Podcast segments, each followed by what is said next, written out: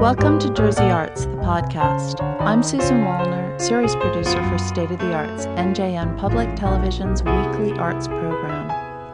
The Pierro Gallery of South Orange is a small community arts center, but its recent photography exhibit has been getting national and international press.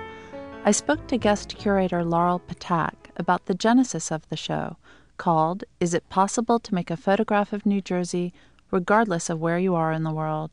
I had never been to this part of New Jersey where the gallery is located, South Orange, and I had, you know, my familiarity with art spaces is much more in New York City where I live. So I was trying to, in my head, I kept imagining and really picturing, you know, what this place would be like. I knew it was inside a community center, and I was just, I had all of these preconceived ideas in my head. I noticed I had like this really visual picture of what I imagined this place was going to be like, you know, I'm riding there on the train to go meet with the gallery director. And I thought, well, that is really weird. How would I have such a concrete picture in my head of this place that I've never been to, that I have no reason to actually imagine, you know? And I was kind of thinking about that uh, a little bit as, uh, as a mechanism and how could I maybe translate that idea into the whole idea for the exhibition. Um, so what I did was I put out an open call for work. Um, I run a blog about contemporary photography called iheartphotograph.com, and that's sort of how I've got my my start curating has been a more kind of untraditional route through the digital online world um, through curating this website. Um, and I put out this open call for work there. I sent it to a few other blogs, and you just kind of in the viral nature of the internet, it spread and spread and spread, and it was up for four weeks. And I think I saw it translated, you know, into Dutch, into German, into Spanish. It found its way into all of these amazing websites all over the world. Um, and so the idea was that the exhibition posed this question, and people would take pictures in response to this question and send them back. Everything was uploaded through a website. It was all done completely digitally. Um, and, you know, I was kind of, you know, when you put out an open call for work, you just have no idea what to expect. You don't know what's going to come back. Um, and I was kind of flabbergasted when I realized how many people submitted work. And um, the show represents uh, 189 artists from 18 different countries across the world.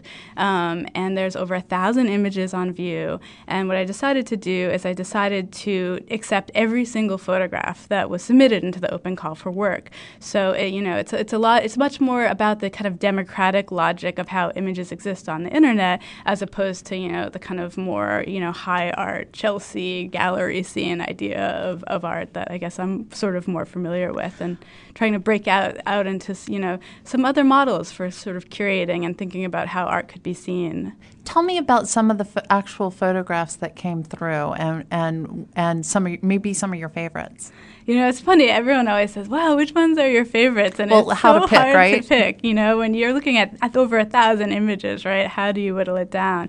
I mean, I guess you know what I tried to do is I tried to look more carefully at the work that I thought grappled with the question that the exhibition poses, and you know, some really interesting and sophisticated ways. I mean, one thing I will say about the work that came through that really astounded me is that it runs this completely broad spectrum. You have everything from people's like snapshots of like their daily like you know I look at their daily life in New Jersey to like really sophisticated conceptual artworks, all kind of contained in this one place. Um, and you know that's another way that I think that you know the internet was kind of an inspiration for me. Right on the internet, you have images of all types and sorts that kind of exist in one place. You know, and I, I don't think a lot of people think about this, but before that we had you know something like a Google image search, for instance, right? Photography was kind of ghettoized into its various places. You know, fashion photography was in fashion spreads and fashion magazines. You know, your family snapshots were like, you know, under your bed in an album. Newspaper photos were on in the newspaper. You know, I mean, things were kind of really seg- segmented in this way. And one thing that I've been obsessed with that the internet really offers us in terms of image culture is that we see all of these various kinds of images together in one place. And so the exhibition was also kind of trying to pull on that model a little bit. Um, and I'd like to say that, you know, the outcome is actually like a physicalized Google image search for the word New Jersey inside a gallery space. So, did you ever do that? Did you, I mean, did you do that at the beginning? Oh. Type in New Jersey and what, and are the results similar or at all to what you came up with? You know, I never sat down. Like after I did it in the beginning, but I have yet to sit down and kind of compare. But that would be a really interesting mm-hmm. exercise. But you know, a lot of artists also worked in that way. I mean, that was something that I saw. You know, the very first entry that came in came in, I think, 30 minutes after the open call had been sent out, which really blew my mind. And it was an artist who was working in um, the Netherlands, and he said, "I knew instantly exactly what I wanted to talk about. I have." never been to New Jersey. I only know it through watching The Sopranos. That's it. That's my entire knowledge of this place. And so he went online and, you know, through these various kind of Google technologies, got to Google Earth which um, he can see, you know, satellite pictures of New Jersey from where he is, you know, all the way across the world. And he took screen grabs of, you know, what New Jersey looks like in this kind of, you know, very satellite, like futuristic map kind of looking thing. Um, and, you know, people engaged with it in all different ways. Another great example of someone starting with like a Google image search and then translating that into a piece for the exhibition um, would be a French photographer named Christopher Maillout, who he took. Um, uh, he did a Google image search for New Jersey City, and uh, sorry for Jersey City, and uh, he took uh, the photograph of Jersey City's skyline, and then he very meticulously in his studio cut out in paper a replica of the skyline, and then photographed it. Right, so this is a really interesting translation where he's starting from a photograph of a place he's never been that he can access through the internet, and then actually physicalizing it and making it, you know, into this 3D model, which then gets photographed and turned in, back into this two-dimensional photograph that he submits for for the exhibition. So a lot of people actually created work for this? It was a real mix. I'd say uh, maybe about half and half. Um, half people, you know, submitted snapshots that they'd had from vacation in New Jersey or, you know, things that already existed. But I'd say probably about half the people also decided to really kind of take this on as an art project and really kind of invent something specifically for the exhibition. Do you think that most of the people who are included in the catalog or in the exhibit think of themselves as artists? Well, I mean that's another really interesting thing. It totally runs the spectrum, and you know there there's everything from you know someone who described themselves as a dentist and a photography enthusiast um, who sent a really great picture that's um, of Imperial Rome with giant stadium photoshopped in over where the Colosseum would be, um, to you know people who you know there's someone who was in the inaugural show for the new museum who also had work in the show. So um, you know it really kind of runs runs the full spectrum. And, you know, tons of people from New Jersey themselves, you know, who live there and that's their daily life and, you know, showing kind of uh, submitting pictures that kind of show what their daily existence is like in this place to, you know, people who have absolutely never been to New Jersey or maybe never even heard of it, you know, before this. And this kind of exhibition is what put it on the radar for them, which is pretty interesting. So, what are some of the recurrent themes that you found in going through the submissions? Yeah, I mean, one theme that really shocked me that I noticed repeated again and again would be people who were working with the shape of New Jersey as it exists on a map. Um, you know, and that's probably people who haven't been to New Jersey. So, right, their experience of it is mediated through how this kind of visually plays out on a map. Um, a lot of people took pictures of just like really vernacular kind of snapshot pictures of like the infrastructure of New Jersey. Like you see buildings, you see highways, you know, you see these kind of very mundane things that you just kind of experience in daily life that kind of get repeated. I noticed a number of people worked with, you know, the kind of stereotypes about New Jersey that already exist in the world, like, you know, the idea of New Jersey as the armpit of America was translated into a photograph by one woman who actually took just a, a really close up shot of her boyfriend's armpit, um, which is pretty funny. You know, people working with the idea of trash and, you know, kind of New Jersey as this like garb, you know, I think in, in you know, there's a, this idea of New Jersey as a place where your garbage gets taken away to, right, if you live in New York City. Um, people working with those kinds of stereotypes. Um, so, would you say that New Jersey has an image problem from your from your collection? well, you know that's funny. I mean, you know, putting out an open call for for work like this, I just was a little nervous on behalf of the gallery. You know, what could potentially come in? Um, you know, how negative would people's ideas and portrayals of New Jersey be? But I have to say, by and large, I don't think it comes off that way at all. In fact, I think you see such a multiplicity of images and voices represented that you can't reduce it to categories like a good picture of New Jersey or a bad picture of New Jersey. You know, I think it kind of defies that. Um, it, it becomes a much more complicated picture of a place than than any of those kind of like simple binary categories we could reduce it to. How did you physically display everything?